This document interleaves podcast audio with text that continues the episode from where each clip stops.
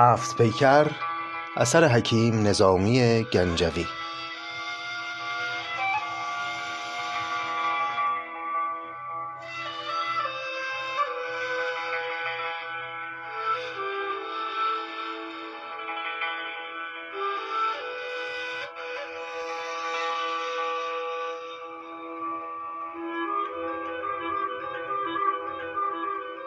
قسمت بیست و یکم. دوستان گرامی سلام. شما به پادکست نظامی گنجوی گوش می‌دید و ما بیست و یکمین قسمت هست که همچنان مشغول ورق زدن کتاب هفت پیکر هستیم. پیش از اون که ادامه قصه رو پی بگیریم طبق سنتی که در قسمت های قبل هم داشتیم سری بزنیم باز به مقدمه هفت پیکر و بخش دیگه از مقدمه این کتاب که خودش فصل بسیار قطور و پرپیمانی هست رو ورق بزنیم. یه بخشی داره مقدمه کتاب هفت پیکر به نام ستایش سخن و حکمت و اندرز که ابتدای بخش با ستایش مقوله سخن آغاز میشه. نظامی خورده نظرات خودش رو راجبه خود اساسا سخن و کلام میگه و در ادامه شروع می‌کنه پشت سر هم دیدگاه های اخلاقی خودش اندیشه های حکمی خودش رو بیان کردن در موضوعات مختلف که البته جانمایه همه اونها دوری از دنیا و اندیشیدن به جهان باقی هست. خب من آغاز می‌کنم به خوندن این ابیات و در عواسط کار هر جا که لازم بود توضیحاتی رو هم خدمت دوستان عرض می کنم این توضیح رو هم بدم که این بخش بخشی است بسیار طولانی و ممکنه ما همه اون رو نرسیم در این قسمت بخوانیم. اما خب آغاز می‌کنیم ببینیم به کجا می‌رسیم. بعد از اینکه دقایقی رو به این بخش اختصاص دادیم برمیگردیم و ادامه قصه رو پی می‌گیریم.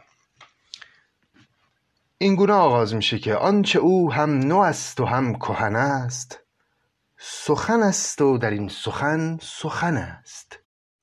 زآفرینش نزاد مادر کن هیچ فرزند خوب طرز سخن. تا نگویی سخنوران مردند سر به آب سخن فرو بردند.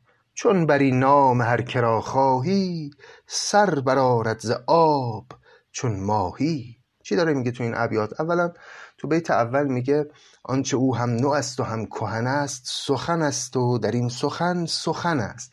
اشاره داره به یک مبحث کلامی خیلی طولانی که بین اندیشمندان قرون پیشین وجود داشته و اون هم مبحث حدوث و قدم کلام خداست که ادعی که اشاعره باشن می‌گفتن که کلام خدا قدیمه یعنی از ابتدا بوده یعنی هیچ وقت خلق نشده.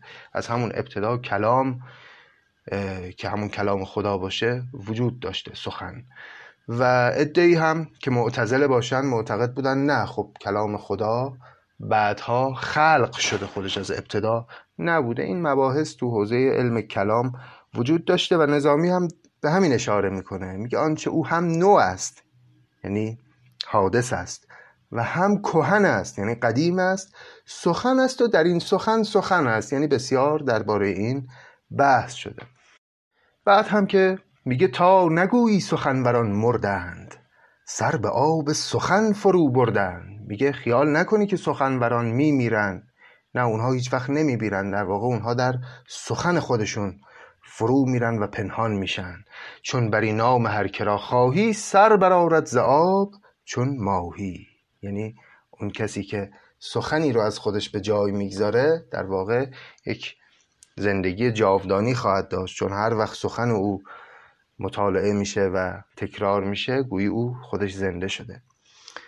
سخنی کوچ و روح بی عیب است خازن گنج خانه غیب است. قصه ناشنیده او داند نامه نانبشته او خواند. بنگر از هر چه آفرید خدای تا از او جز سخن چه ماند به جای؟ یادگاری کز آدمی زاده است سخن است آن دگر همه باد است. جهد کن کز نباتی و کانی تا به عقلی و تا به حیوانی. بازدانی که در وجود آن چیست کبد و دهر می تواند زیست. هر که خود را چنان که بود شناخت تا ابد سر به زندگی افراخت. فانی آن شد که نقش خویش نخواند هر که این نقش خواند باقی ماند. پس دیگه می‌بینید که بحث درباره سخن همون چند بیت بود تمام شد. و از اینجا به بعد دیگه نظامی شروع کرد به گفتن اندیشه های خودش و مسائل مختلف فکری و اخلاقی و حکمی و غیره.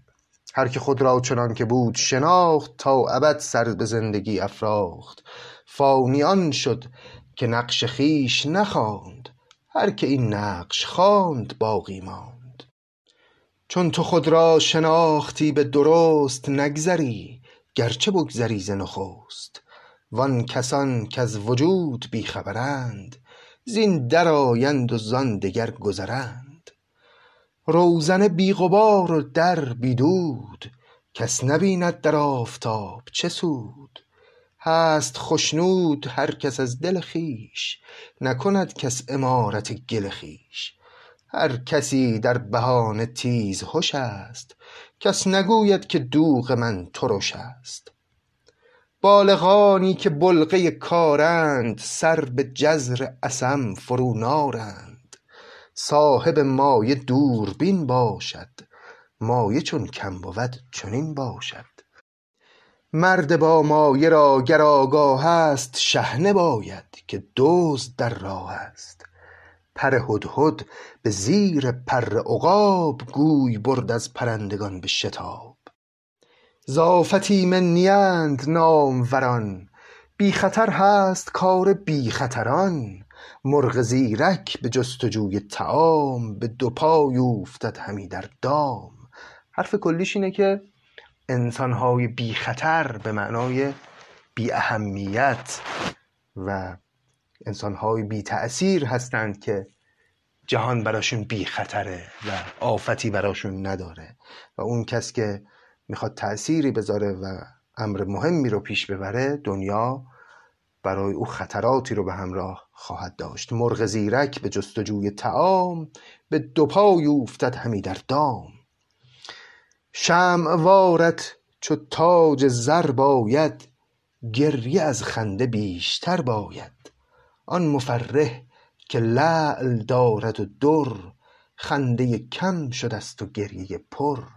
باز تأکید می‌کنم که این ابیات پشت سر هم میاد اما واقعا برخیش ارتباطی به هم ندارند. هر چند بیت موضوعی رو از موضوعات حکمی و اخلاقی مطرح می‌کنه و بعد میره سراغ موضوع بعدی. الان موضوع بعدی اینه. شمع وارد شو تاج زر باید گریه از خنده بیشتر باید.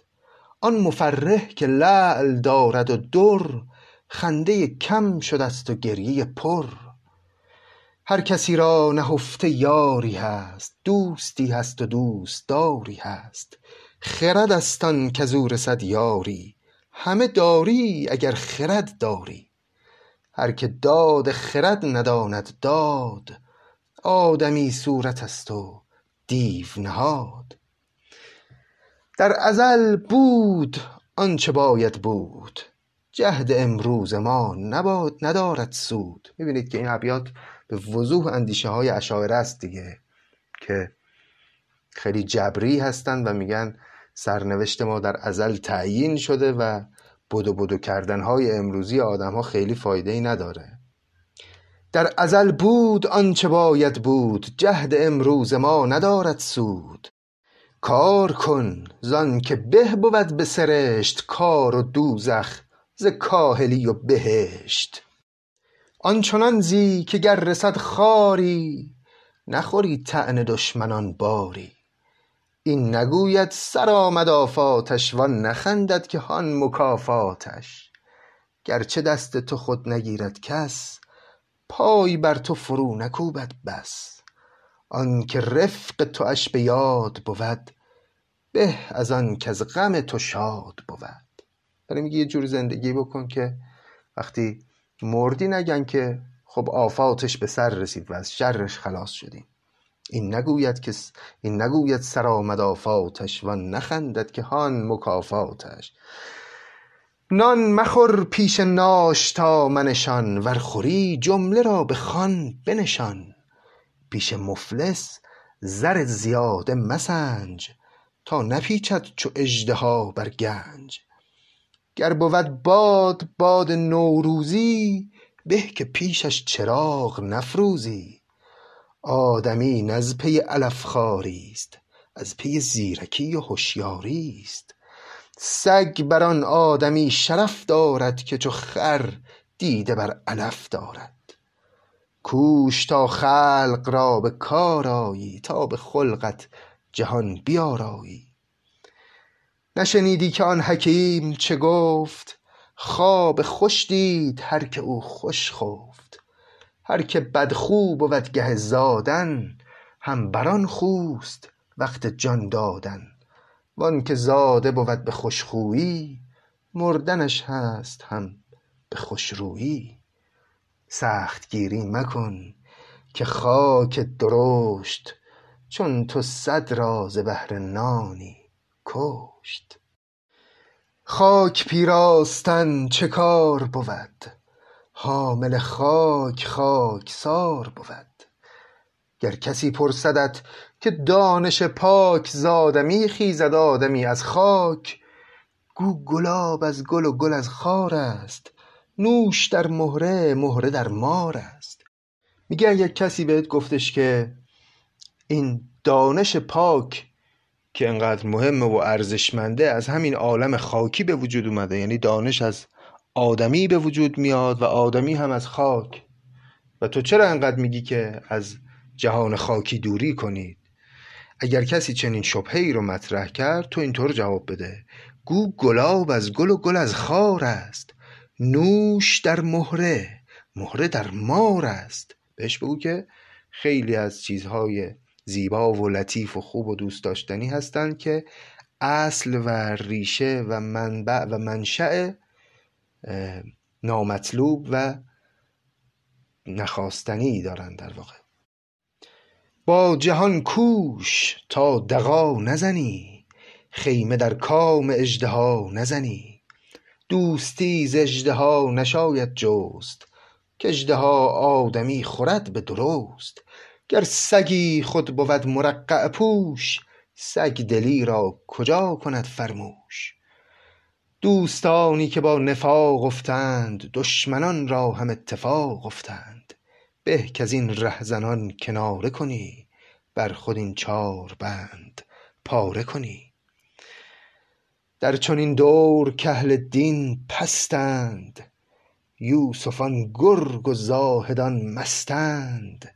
نتوان برد جان مگر به دو چیز به بدی و به بدپسندی نیز میگه در این روزگاری که اهل دین پست شدن یوسفان گرگ شدن زاهدان مست شدن در این جهان وارونه ای که هیچی سر جای خودش نیست از دو طریق تنها میشه جان برد و نجات پیدا کرد و زندگی راحتی داشت اون دوتا چیه؟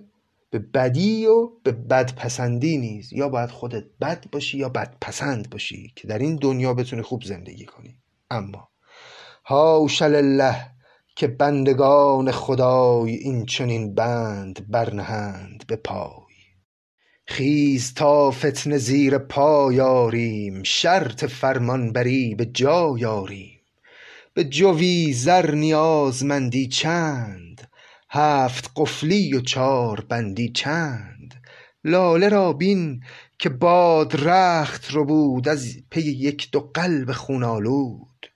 چون درم نه درم ندارد هیچ باد در پیکرش نیارد پیچ.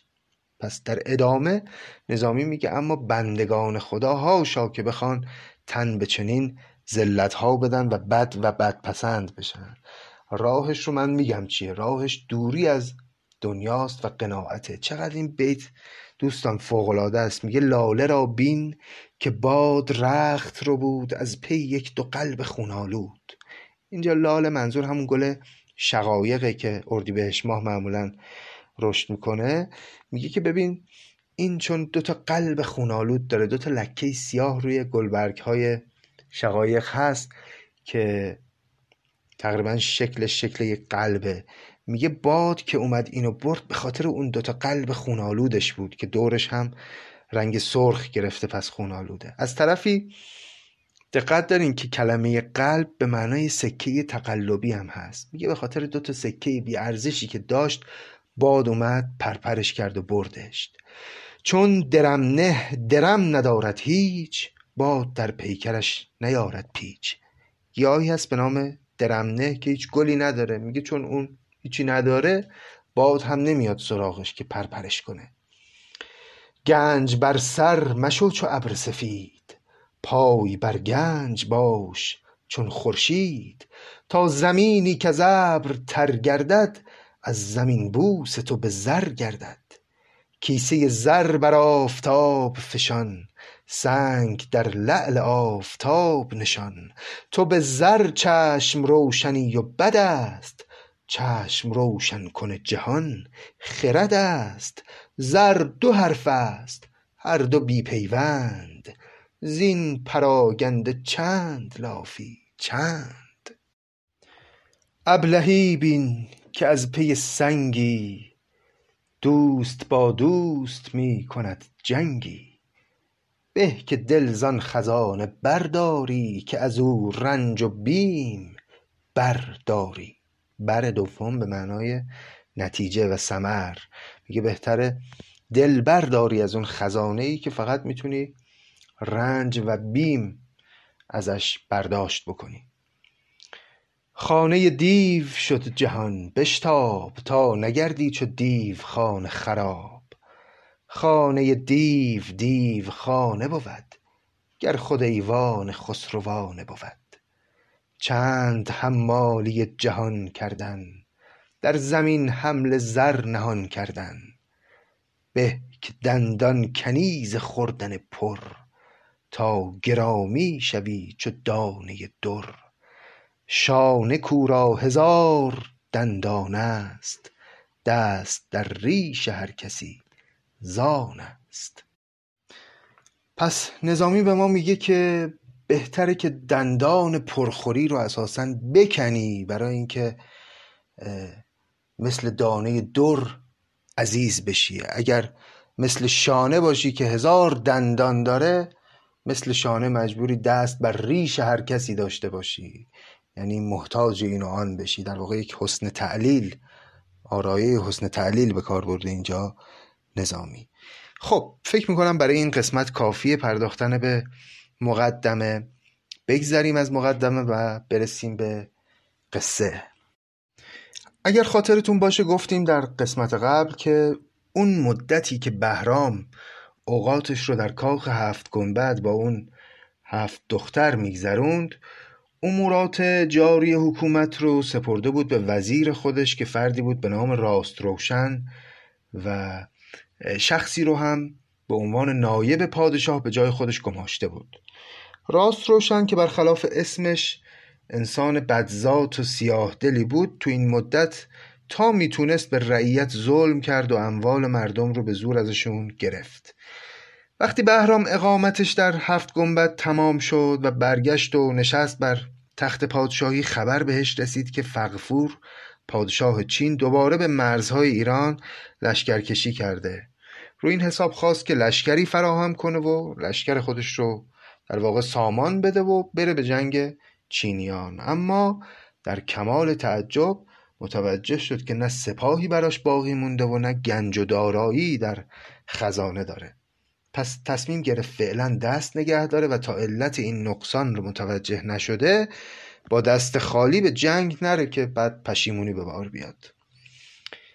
یه روز که بهرام رفت به شکار تا یه خورده اون خشم خودش رو از این وضعیت فرو بنشونه وقتی از شکار برمیگشت با چوپانی روبرو شد که دست و پای سگی رو بسته بود و اون سگ رو از درخت آویزان کرده بود. علت رو از چوپان جویا شد و چوپان براش اینگونه تعریف کرد که این سگ روزگاری امین گله من بود. اما بعد از مدتی متوجه شدم که به طمع نزدیکی کردن با یک ماده گرگ اجازه میده که اون ماده گرگ بیاد گوسفندان گله رو بخوره. بهرام این قصه رو که شنید از این ماجرا اینطور قیاس کرد که اگر نقصانی در مملکت من افتاده باید علت این نقصان رو در امین مملکت جستجو کنم و امین کشور من هم کسی نیست جز وزیرم آقای راست روشن. تا اینجای قصه رو براتون گفته بودیم. حالا ادامه قصه رو بشنویم از زبان حکیم نظامی گنجوی.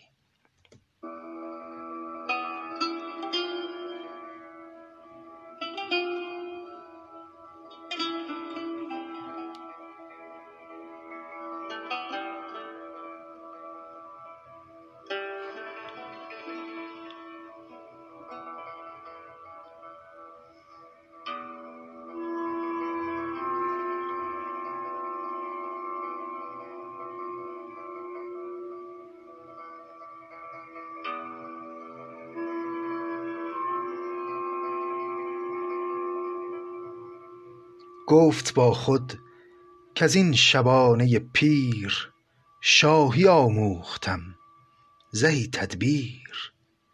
در نمودار آدمیت من من شبانم گله رعیت من.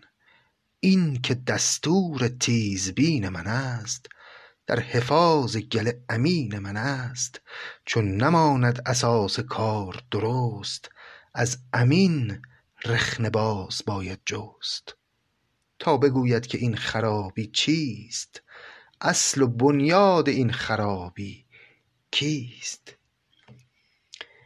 چون به شهر آمد از گماشتگان خواست مشروح بازداشتگان. وقتی بهرام اومد به شهر از مسئولان مشروح بازداشت شده ها و کسانی که در زندان ها هستند رو خواست تا ببینه افراد زندانی به چه جرمی زندانی شدند. چون در آن روزنامه کرد نگاه روز بر وی چون نامه گشت سیاه. دید سرگشته یک جهان مجروح نام هر یک نبشته در مشروح. گفته در شهرهای ماتم و سور کشتن از شه شفاعت از دستور.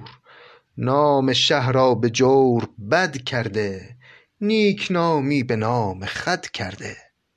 پس وقتی که بهرام پرونده این زندانیان رو بررسی کرد دید بله به دروغ در پرونده اینها نوشتن که کشتن از شه شفاعت از دستور دستور به معنای وزیر. گفتن که شاه فرموده که اینها رو بکشیم وزیر شفاعت کرد انداختیمشون زندان. در صورتی که شاه به هیچ وجه چنین دستوری نداده بود. شاه دانست کان چه شیوه گریست دزد خانه به قصد خانه بریست. چون سگی کو گله به گرگ سپرد شیون انگیخت با شبانه کرد. خود سگان در سگی چنین باشند بخروشند چون که بخراشند. مصلحت دید بازداشتنش روزکی ده فرو گذاشتنش. گفت اگر مانمش به منصب خویش کس به رفعش قلم نیارد پیش چون ز حشمت کنم درش را دور در شب تیره به نماید نور. با خودش گفتش که اگر اجازه بدم که این وزیر در منصب خودش باقی بمونه به خاطر قدرت و شوکت و حشمتی که داره کسی جرأت نمی‌کنه که بیاد و از او پیش من شکایت کنه. بهتره که اون شوکت و حشمتش رو بریزم تا در شب تیره به نماید نور تا مردم دیگه ازش نترسن و بیان و شکایت های خودشون رو بگن. بامدادان که روز روشن گشت شب تاریک فرش خود بنوشت. صبح یک زخمی دو شمشیری داد مه را ز خون خود سیری. بارگه بر سپهر زد بهرام بار خود کرد بر خلایق عام. مهتران آمدند از پس و پیش صف کشیدند بر مراتب خویش. راست روشن درآمد از در کاخ رفت بر صدرگاه خود گستاخ. پس صبح که شد بهرام بار عام داد و همه بزرگان و همچنین مردم رو دعوت کرد و راست روشن هم اومد گستاخ رفت در کمال غرور و بیخبر از همه جا رفت و نشست در اون صدرگاه خود اون جایگاه بلندی که همیشه می‌رفته و اونجا میشسته. راست روشن در آمد از در کاخ رفت بر صدرگاه خود گستاخ. شه در او دید خشمناک و درشت. بانگ برزد چنان که او را کشت کی همه ملک من خراب از تو رفته رونق ز ملک و آب از تو. گنج خود را به گوهر آگندی گوهر گنج من پراگندی. ساز و برگ از سپه گرفتی باز تا سپه را نه برگ ماند و نه ساز. خانه بندگان من بردی پای در خون هر کس افشردی. از رعیت به جای رسم و خراج گه کمر خواستی و گاهی تاج. حق نعمت گذاشتی از یاد نیست شرمت ز من که شرمت باد. هست بر هر کسی به ملت خویش کفر نعمت ز کفر ملت پیش. حق نعمت شناختن در کار نعمت افزون دهد به نعمت خوار. از تو بر من چه راست روشن گشت؟ راستی رفت و روشنی بگذشت. لشکر و گنج را رساندی رنج تا نه لشکر به جای ماند و نه گنج. چه گمان برده ای که وقت شراب غافلانه مرا رباید خواب؟ رخنه سازی تو دست مستان را بشکنی پای زیر دستان را. بهر من باد خاک اگر بهرام تیغ فرمش کند چو گیرد جام. گر ز خود غافلم به باده و رود نیستم غافل از سپهر کبود.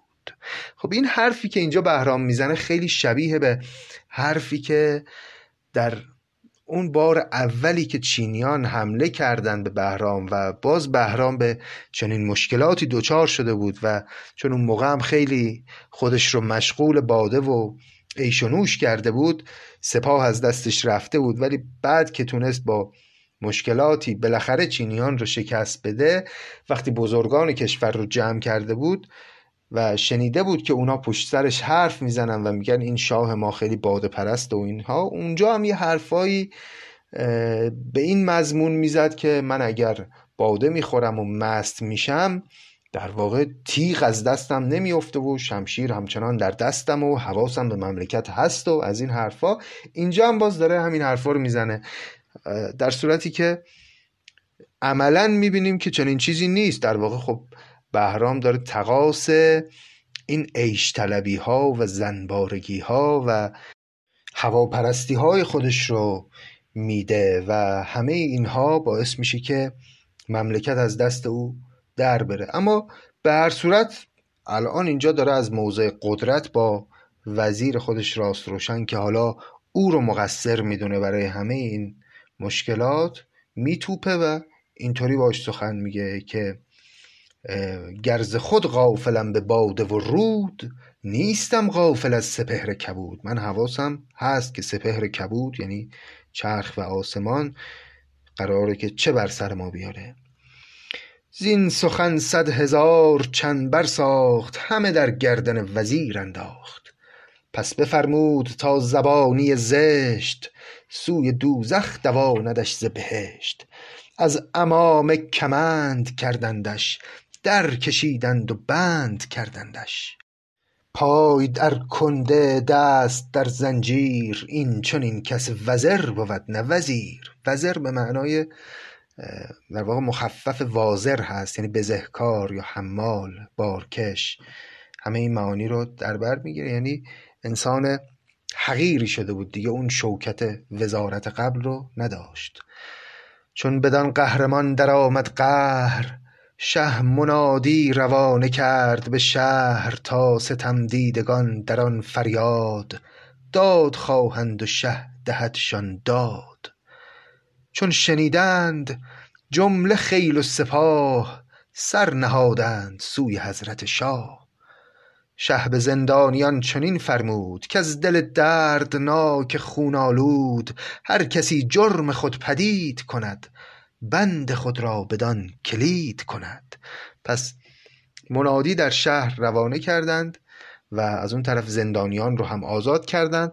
گفتن هر کس بیاد هر ظلمی بهش شده اعلام بکنه و به شاه بگه و پادشاه در واقع اگر که به ناروا ظلمی به کسی شده اون رو جبران کنه. بندیان ز بند جسته برون آمدند از هزار شخص فزون. شاه از آن جمله هفت شخص گزید هر یکی را ز حال خود پرسید. گفت با هر یکی گناه تو چیست؟ از کجایی و دودمان تو کیست؟ خب پس در این قسمت هفت تن از اون هزاران نفری که اومده بودن به دادخواهی نزد بهرام هفت نفرشون انتخاب میشن که یکی یکی بیان و مشکلات خودشون و ظلم هایی که بهشون رفته رو بیان بکنن و پادشاه حق اونها رو بهشون برگردونه. این هفت نفر که به شکایت کردن هفت مظلوم در هفت پیکر معروف هست نکات خیلی جالبی رو مطرح می‌کنن و اگر خوب دقت کنیم می‌بینیم اصل ستم هایی که به این هفت نفر که هر کدوم می‌تونن نماینده ای از قشری در جامعه باشن ستم هایی که به اینها شده از جنس ستم هایی که در طول تاریخ حاکمان و قدرتمندان به زیر دستان خودشون کردن و اتفاقا خیلی جالبه که در همین امروز هم که ما در جهان مدرن هستیم و ظاهرا این جهان مدرن خیلی نسبتی با جهان گذشته نداره خیلی همه چیزش فرق کرده. ساز و کارها حکومتها روابط اجتماعی همه چی متفاوت شده. اما خوب که دقت می‌کنیم می‌بینیم ظاهرا این ظلم ها جنسشون و مایشون و گوهر و جوهرشون یکی هست و آنچنان تفاوتی با گذشته ها نکرده و همین امروز هم مظلومان از همین گونه ظلم ها رو از ظالمان تحمل می‌کنن. شکایت کردن مظلوم اول. اولین شخص گفت با بهرام که ای شده دشمن تو دشمن کام. راست روشن به زخمهای درشت در شکنجه برادرم را کشت. وانچه بود از معاش و مرکب و چیز همه بستد حیات و حشمت نیز. هر کس از خوبی و جوانی او سوخت بر غبن زندگانی او.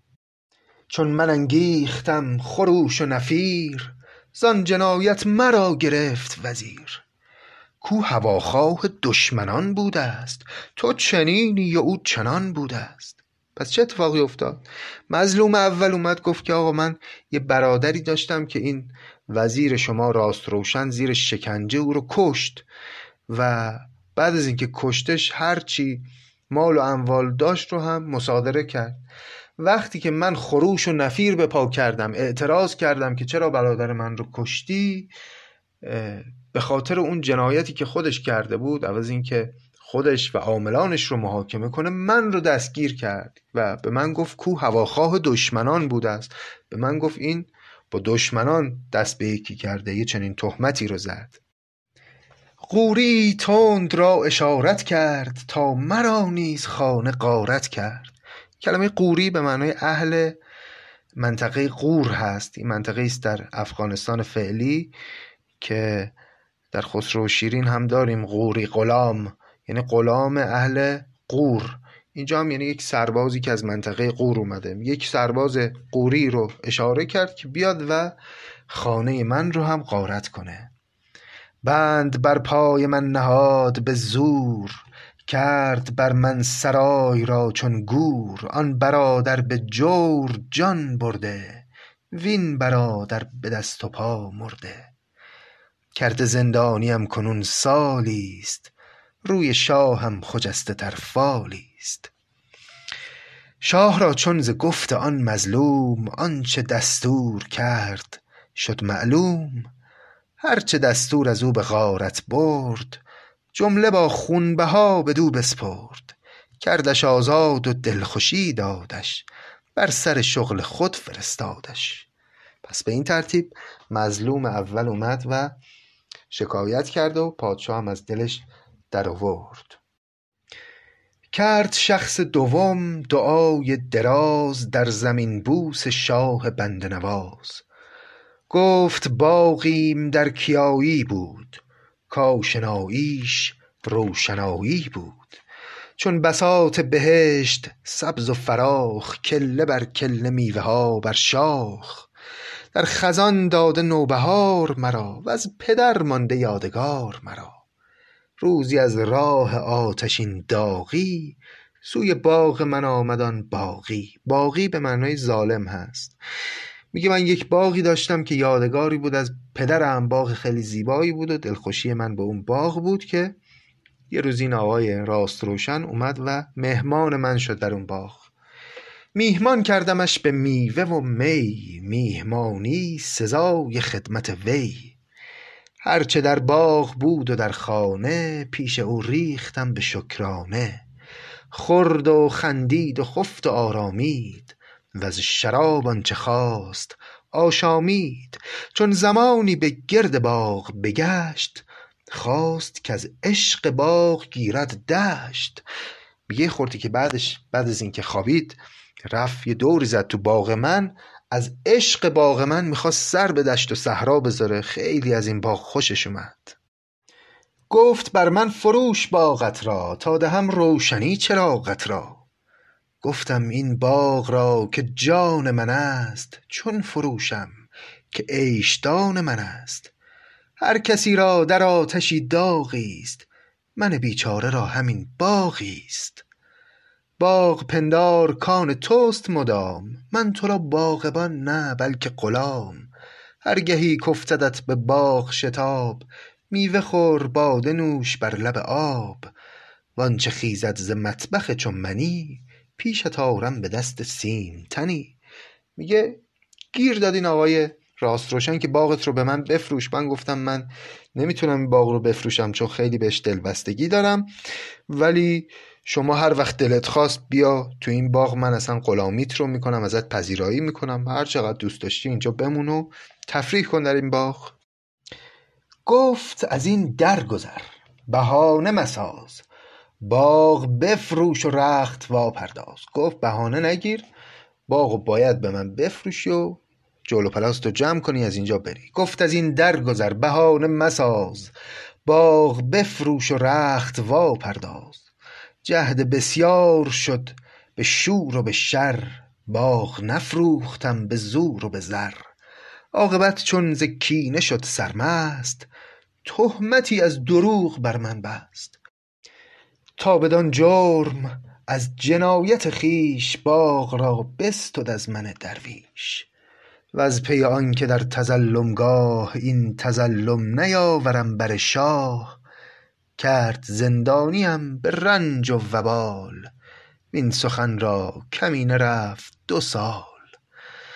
شه بدو باغ داد و گشت آباد خانه و باغ داد چون بغداد. گفت زندانی سوم با شاه کای تو را سوی هر چه خواهی راه. بنده بازارگان دریا بود. روزیم زان سفر مهیا بود. رفتمی گه گهی به دریابار. سودها دیدمی در آن بسیار. چون شناسا شدم به دانایی در بد و نیک در دریایی لؤلؤی چندم اوفتاد به چنگ شب چراغ سحر به رونق و رنگ. آمدم سوی شهر حوصله پر چشم روشن بدان علاقه در. کلمه علاقه به معنای همون گردنبند یا رشته ای که این گوهرها و درها رو بهش می آویزند پس نفر سوم یک بازرگانی بود. گفتش که من می‌رفتم به دریا و چون دیگه در کار خودم خیلی خبره شده بودم یه تعدادی گوهر بسیار ارزشمند تونستم صید کنم و برگشتم به شهر. خواستم کان علاقه بفروشم وز بها گه خورم گهی پوشم. چون وزیر ملک خبر بشنید کآن من بود عقد مروارید خواند و از من خرید با صد شرم در بها داشتم بسی آزرم. میگه وقتی وزیر شنید که من چنین علاقه مروارید ارزشمندی رو به دست آوردم منو صدا کرد و گفت من ازت می‌خرم. خیلی هم با شرم این حرفو زد. منم آزرم کردم شرم کردم و قیمت ارزانی رو پیشنهاد دادم. چون که وقت بها رسید فراز گونه گونه بهانه کرد آغاز. من بها خواستم به قصه و درد او نیاورد جز بهانه سرد. روزکی چندم از سیاه و سپید اشوه بر اشوه داد و من به امید. و آخرالامر خواند پنهانم کرد با خونیان به زندانم. بر گناهم یکی بهانه شمرد کان بها را بدان بهانه ببرد. پس کاری که وزیر کرد این شد که اون علاقه مروارید رو از من خرید اما پولش رو به من نمی‌داد و هی بهانه های مختلفی می آورد در نهایت هم وقتی خیلی اصرار کردم منو گرفت و یک جرمی یک تهمتی برای من تراشید و منو به زندان انداخت و با اون بهانه ای که برای من برای جرم من تراشید در واقع بها رو از اون مروارید برد. عوض عقد من که برد از دست دست و پایم به عقده ها در بست او ز من گوهر آوریده به چنگ من از او در شکنجه مانده چو سنگ. او در آورده در شکنج کلاه من صدف وار مانده در بن چاه. شد سه سال این زمان که در بندم روی شه دیده دید و خرسندم. شه ز گنج وزیر بدگوهر گوهرش باز داد و زر بر سر. پس این سومین مظلوم رو هم پادشاه به حرفاش گوش کرد و شکایتش رو شنید و همون گوهری رو که وزیر ازش گرفته بود از گنجهای وزیر برداشت و بهش پس داد و یک زری هم بر سر اون گذاشت تا رازیش بکنه. باید دید که این دادخواهی ها و این دادشنوی های بهرام به کجا خواهد رسید و آیا در نهایت اینها کمک خواهد کرد به او که بتونه از پس فقفور چین بر بیاد یا خیر؟ اجازه بدید که همینجا قصه رو تمام بکنیم برای این قسمت و ادامه ماجرا رو محول کنیم به قسمت بعدی. روز و روزگار بر شما خوش باد و تا ادامه هفت پیکر خدا نگهدار.